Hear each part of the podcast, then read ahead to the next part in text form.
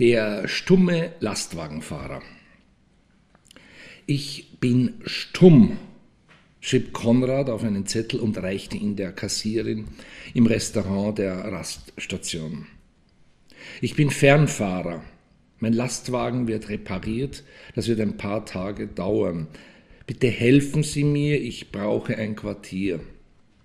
Sonja war geschieden und lebte mit ihren beiden Söhnen und ihrer Mutter in einem Einfamilienhaus. Ich werde auf Sie warten, bis Ihr Dienst zu Ende ist. Sie werden mich nicht in Stich lassen, das spüre ich. Der Mann war ja sympathisch, lächelte ständig und hatte zuversichtlich blaue Augen. Ihre restliche Arbeitszeit musste Sonja sich konzentrieren, um keinen Fehler zu begehen, denn ihre Gedanken waren ganz woanders. Geduldig wartete der Mann, blickte gelegentlich zu ihr herüber und winkte leicht. Nach ihrem Dienstschluss schlug Konrad vor, essen zu gehen. Sonja zog es vor, zu sich nach Hause zu fahren, sie würde etwas kochen. Indessen spielte Konrad mit Sonjas Söhnen. Alle drei hatten großes Vergnügen daran.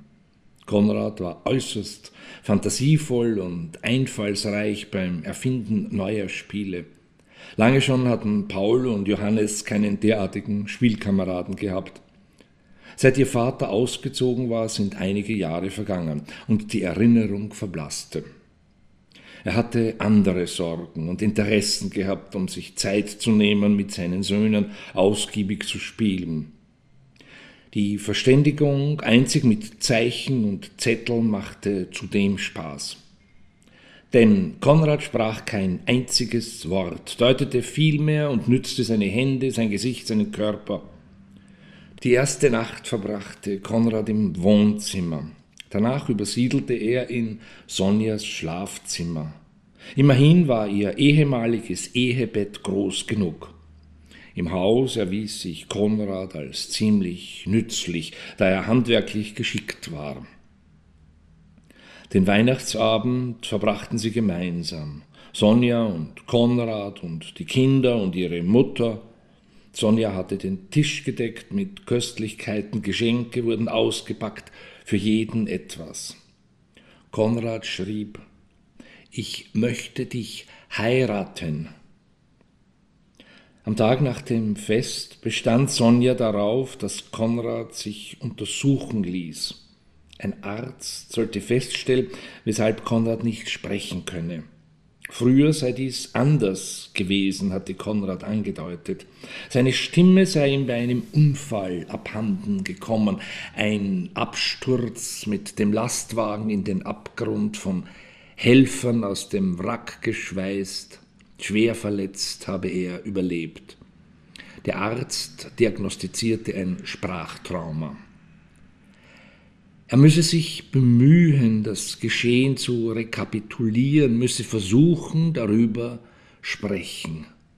Mit einem Mal hatte Konrad seine Sprache wiedergefunden.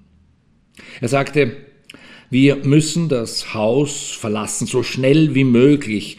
Mein Vater hat sich mit der Mafia eingelassen und sie suchen mich, sie sind hinter mir her, sie wollen mich töten, ich habe Angst. Wir müssen fliehen, um ihnen zuvorzukommen.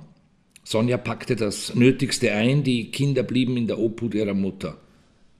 In Pensionen und Motels fanden sie Unterschlupf.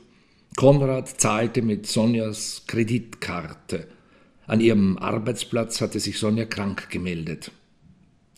Sobald es möglich ist, werde ich dich heiraten.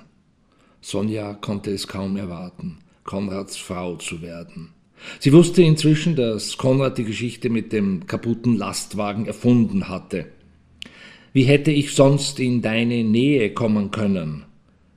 Du verzeihst mir diese Lüge, ich weiß es. Sonja hörte Schüsse. Ich benötige eine Waffe, sonst bin ich ihnen wehrlos ausgeliefert. Sonja wollte wieder nach Hause, wollte zu ihren Kindern. Wenn du mich liebst, dann fügst du dich. Hast du verstanden?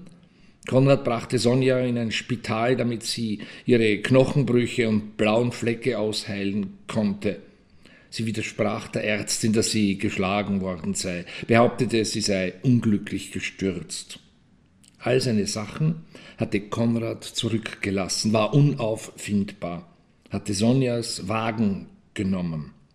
Konrad war abgehauen, ohne Abschied.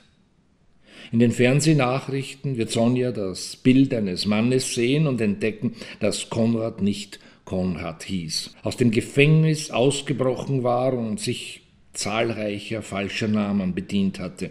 Zuletzt hatte er als Leibwächter für einen Mafiaboss gearbeitet. Aufgrund seiner Tätowierungen war Konrad polizeibekannt.